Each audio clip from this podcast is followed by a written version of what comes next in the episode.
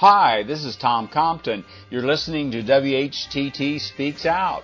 Each week, Chuck Carlson and members of We Hold These Truths look into events that are, for the most part, ignored or overlooked by the mainstream media. And we analyze these events. Ready, set, let the sparks fly. In today's WHTT Speaks Out, we're going to talk about the Institute for Christian and Jewish Studies. We had a little experience with them a few weeks ago in another podcast where their president uh, of this organization, who happens to be a Presbyterian pastor, uh, was attacking the Presbyterian Church for their series entitled Zionism Unsettled. And so we wanted to take a look today at some of the statements and, I guess, philosophical ideas, and it's the idea that eight questions here we want to actually review that they've put forward. For example, the first one, Jews and Christians worship the same God. And so we want to go through these and talk about this. And Chuck, why don't you give a little further explanation of, about why we want to do this? Yes. What we're looking at today is the issue that's going on where there is a huge effort to Judaize Christian. And uh, this is carried on by people like this institute that uh, Tom has uh, introduced, and many others. But many are also Christian Zionist organizations that have already been Judaized, to use a biblical term. And of course, uh, what they're trying to convince us is that Christianity and Judaism can be blended together if we will just say, make certain common statements about our beliefs. And so they've given these eight statements and uh, we're going to review them and see just uh, whether or not they're true or not. Tom? Okay, well, let's start with number one Jews and Christians worship the same God.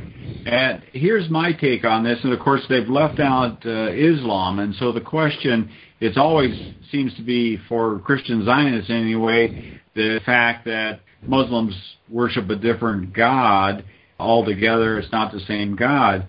However, they revere Abraham and Jesus and David and a number of these prophets from the Old Testament. So the way I look at it is there's only one God, but as we know from what Jesus revealed to us today, what we call the New Testament, he said that the only way to the Father is through him. And so it's like all these other religions may have an idea who God really is. There's only one God, but they don't have the direct connection. They aren't really, they need Jesus as their operator, if you will, to connect with God. So it's a really kind of a touchy question here. Chuck, why don't you jump in? Can can I add something? You sure may. Sure, Mark. Yes. Yeah, it, God has chosen to reveal himself to us specifically in written form. I mean, generally we can look at the universe, at science, at biology, and we can see evidence that shows that there is a God, but we cannot learn the details without going to the written word, which, by the way, according to John, is Jesus Christ, as Tom stated. And so to share commonality, the first five books of the Bible, well, everyone that agrees with those books, which is Muslims and Jews and Christians, well, they know that much of God the same. But as you move forward to the Gospels of the New Testament, where we really have the mystery of God's eternal purpose finally revealed to those who will see it, you've lost the Muslims and you've lost the Jews, you know, before you get there for the most part. So it's a partially true statement, but it's not a totally true statement. We don't believe in the same God because our knowledge of God is based on the book that we believe describes him. And our Bible is different from theirs significantly. But again, there is commonality as far as the common scriptures that are shared between the three religions. Right. And of course, a characteristic of the rabbinic Judaism of today is it totally rejects Jesus in some way or another, either that he didn't exist or that he wasn't who he said he was or both. I wanted to say too is that when um, answering these questions, you know, I, am thinking mostly in terms of our, our Christian Zionist audience, and they believe that these statements are true. I think they'd probably go down the list and say all of these things are true. And what I think we need to do is combat these statements with Scripture. And that's why when I said, you know, Jews and Christians worship the same God, I said false. Because Jesus said in John 16, 2 and 3, they will put you out of the synagogue. Indeed, the hour is coming when whoever kills you will think he is offering service to God. And they will do these things because they have not known the Father nor me. And then I also reference Michael Hoffman's excellent work. It's called Judaism, Strange Gods. And uh, Judaism, I think, Revealed, I think, is, is the big, huge book where he goes into Talmudic Judaism coming out of Babylon and really pointing out very clearly in historic references and quoting the Talmud extensively that it is not the same God. And so I would I would probably question you, Mark, as far as saying we start with the same premise. And I, I think that premise has been distorted to such a degree that Judaism today is not worshiping the same God. You look at these other cults that call themselves Christians. We don't have to go into specifics, but there's all kinds of of different beliefs and so the question is, are they worshiping the same God? Or is it that, you know, there's, there is one God, but we've got these glasses on that distort it through man's interpretation? The, the, whatever, the, all these errors have been introduced into the equation, if you will, and the only really true pair of glasses is what's been revealed to us through Jesus Christ. Yeah, okay. well, we probably need to move on to a different point. But Craig, Craig's made a good point because when you add, you you have the common scriptures, but then when you add stuff, as the cults have done or as the Talmud has done, well, then that that takes you way far apart in your understanding of who God is. So that's an excellent excellent point. Okay, the next item, moving on. Jews and Christians seek authority from the same book, the Bible what Jews call Tanakh and Christians call the Old Testament. Craig, we'll start off with you. Okay. Um, I, I, like the true false questions because I, I, always did well in school with those two. I had a 50 50 chance of getting it right. I said false on this one too, and the, the scripture I used on this one was Hebrews 8:13. In speaking of the new covenant, he makes the first one obsolete, and what is becoming obsolete and growing old is ready to vanish away. And I said, uh, Christians don't give the same authority to the Old Testament as the New Testament. We follow the teachings of Jesus. Quote, you have heard it said, but I say unto you, end quote. Very good. Well, Jack? I think the comments we made on point one, you know, apply here to point two is all that the the the book you, you know you don't have much left in common so to say no. that we use the same book I mean, we have a few overlapping pieces that that are the same, but but it's not the same. The next point here, three, Christians can respect the claim of the Jewish people upon the land of Israel. And of course, we've that's been our theme for a long time that we focused around this whole idea of Christian Zionism and the, the belief that the modern state of Israel is a fulfillment of this biblical prophecy. Well, this is the most flagrantly false statement of the whole list right here because it's blatantly false because it's Christian Zionists can respect the claim of the Jewish people upon the land of Israel.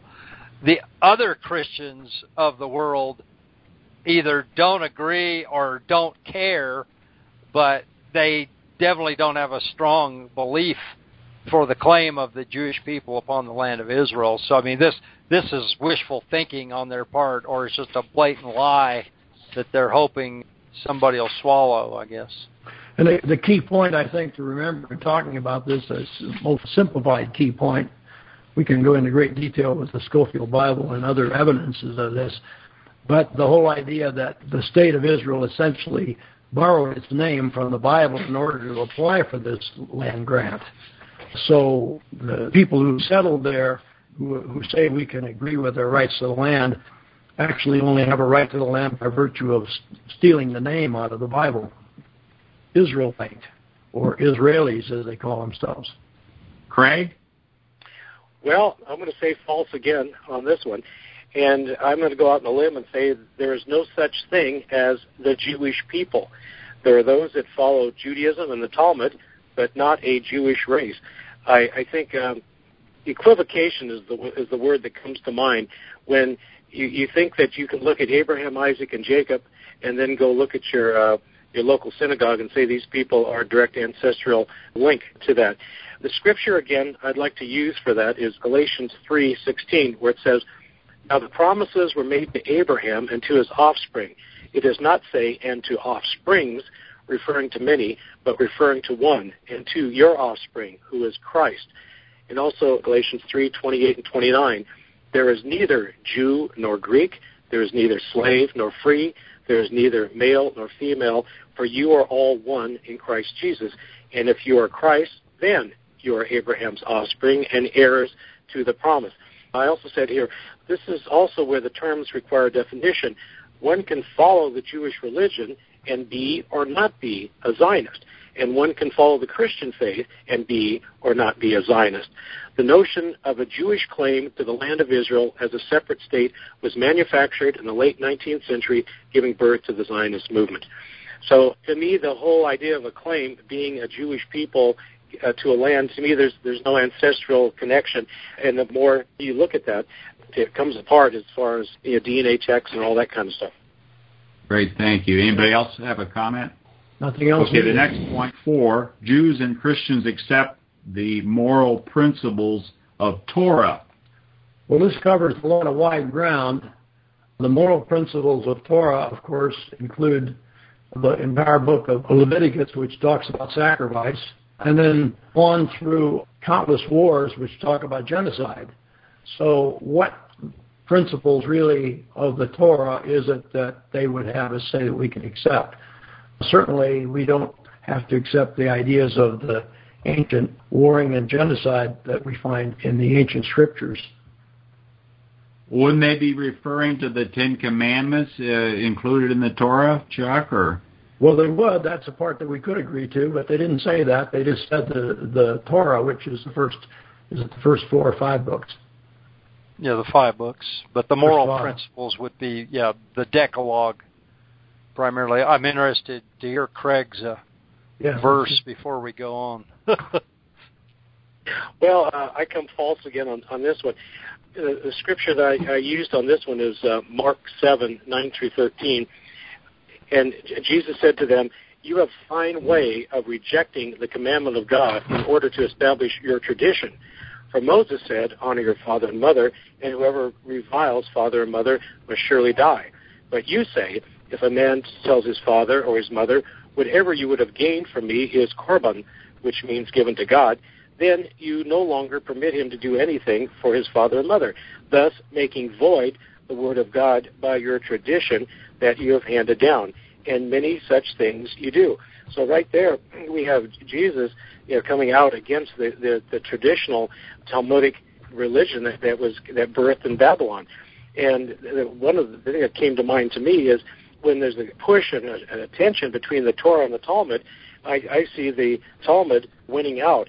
In an uh, example is that whole Kol Nidre, where they can take the vow that any vows they make are invalid, invalidating the scripture where you're to be giving a proper witness. So to me, I see the Talmud trumping the Torah.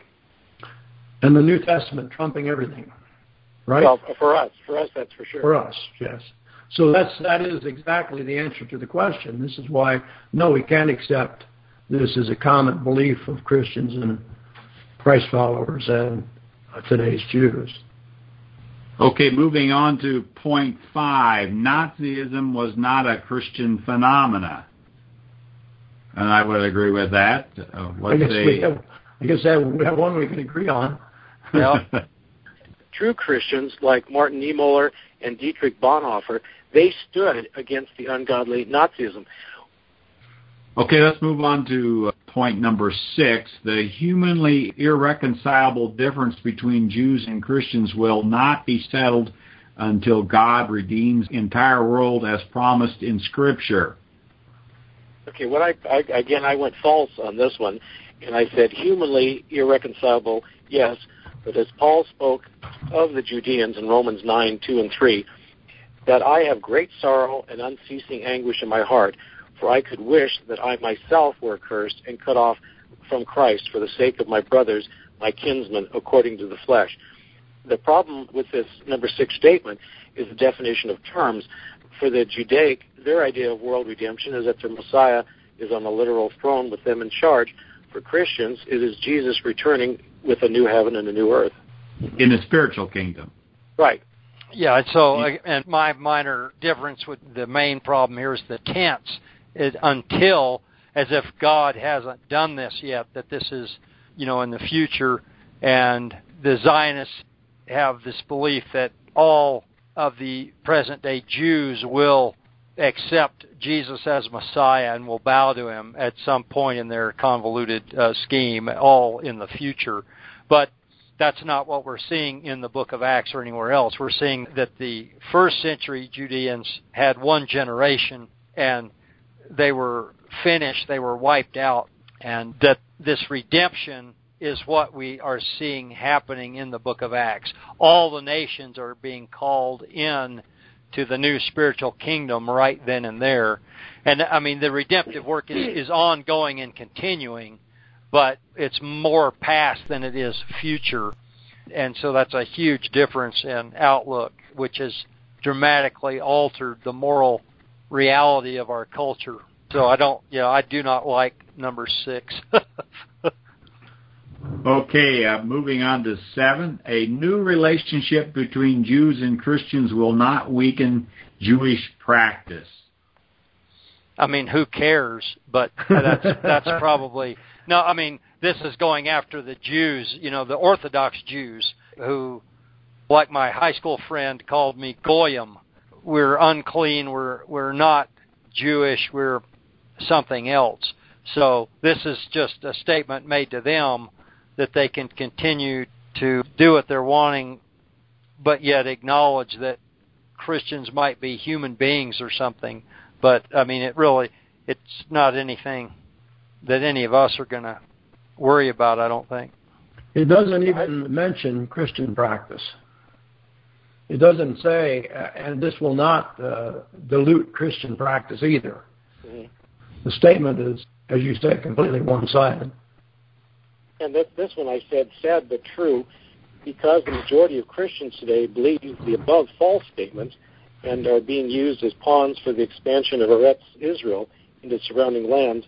The Israeli position is not weakened, but rather strengthened by this, quote, new relationship. It is only by bringing all the facts to light will the evil of Israeli colonialism be exposed and denounced. I know that's a that's a hard word, but I like that one. you like that one? Yeah. Uh, Christians don't get it. To me, they they're just mildly going along as the as colonialism is taking place with uh, this apartheid regime, and our Christian brothers, our Palestinian Christian brothers and sisters, are being persecuted, and the Christians don't seem to care, and it just it really really bothers me. Well, it's all because I mean this word you mentioned the new relationship. I mean, as followers of Christ, we're supposed to have a relationship with God through Christ, but so many of our Christian Zionist brothers and sisters in Christ have a religious dogma that allows them only to see what they want to see and wrapped around this belief that the modern state of Israel is this fulfillment of biblical prophecy. Okay, let's move on to number eight. Jews and Christians must work together for justice and peace.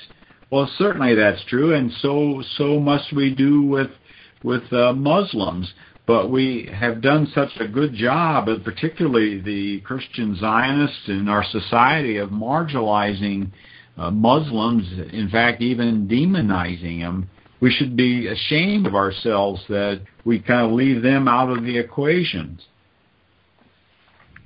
Well, I, I go back to what Mark said, you know, being called the Goyim. And what I put was the, the problem with the Zionists is that justice doesn't seem to apply to the Palestinians until such time that the Jews renounce Zionism and see Palestinians and Arabs and all human beings as equals, there will be no peace in the Middle East or any other place where Zionism reigns.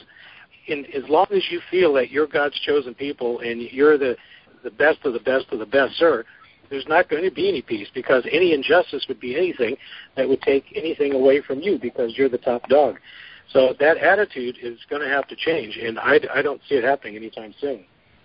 Not with, as we pointed out, 40 to 70 million American Christians being held swayed by these ideas, these religious dogma ideas.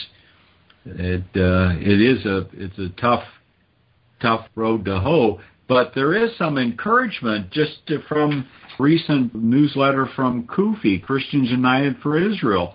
They're all upset about one of the articles, the end of evangelical support for Israel.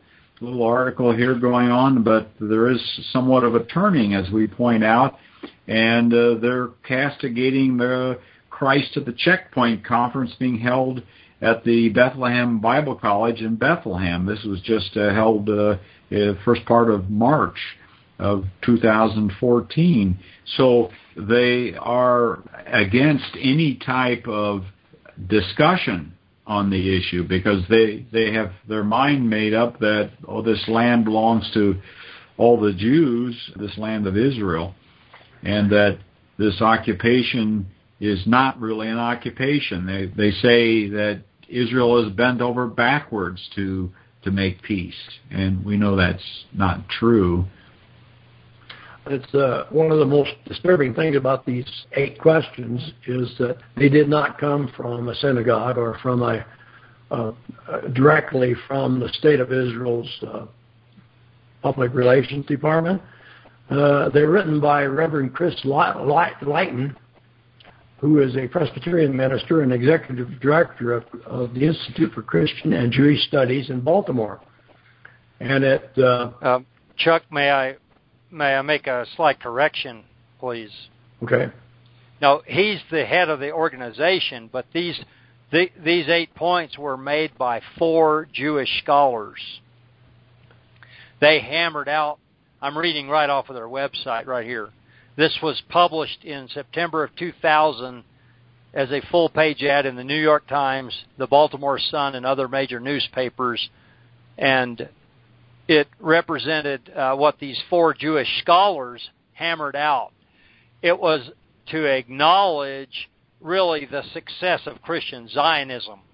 And this is like, this is what we're giving you because you've helped us so much in recent years. And so it's like a gift from the American Jewish scholarly community. And it has their names right here on the website.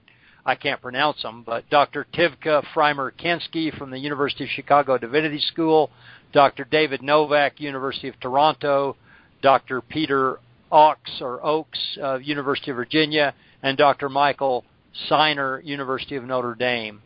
They're the actual ones who wrote this. The Presbyterian man you mentioned, Chuck, is actually just the head of the organization in Maryland who got this all together and raised the money to pay for the ads. And published this uh, paper. Yes, yes. Yes. Thank you for the correction. Well done. Okay, well, thank you for all of the input here on this. I think this is a very interesting program. Thanks for listening. Be sure to tell a friend about our podcast. And please visit our website, whtt.org. You will find a wealth of information and resources like the latest Pharisee Watch and unheralded news articles. Also, you can order our new video, Christian Zionism, The Tragedy and the Turning, Part 1. Even though this video is copyrighted, we don't mind if you copy it as long as you copy all of it. Then you can educate your friends and acquaintances about the dangers of Christian Zionism. Start small, think big, and press on toward the straight gate.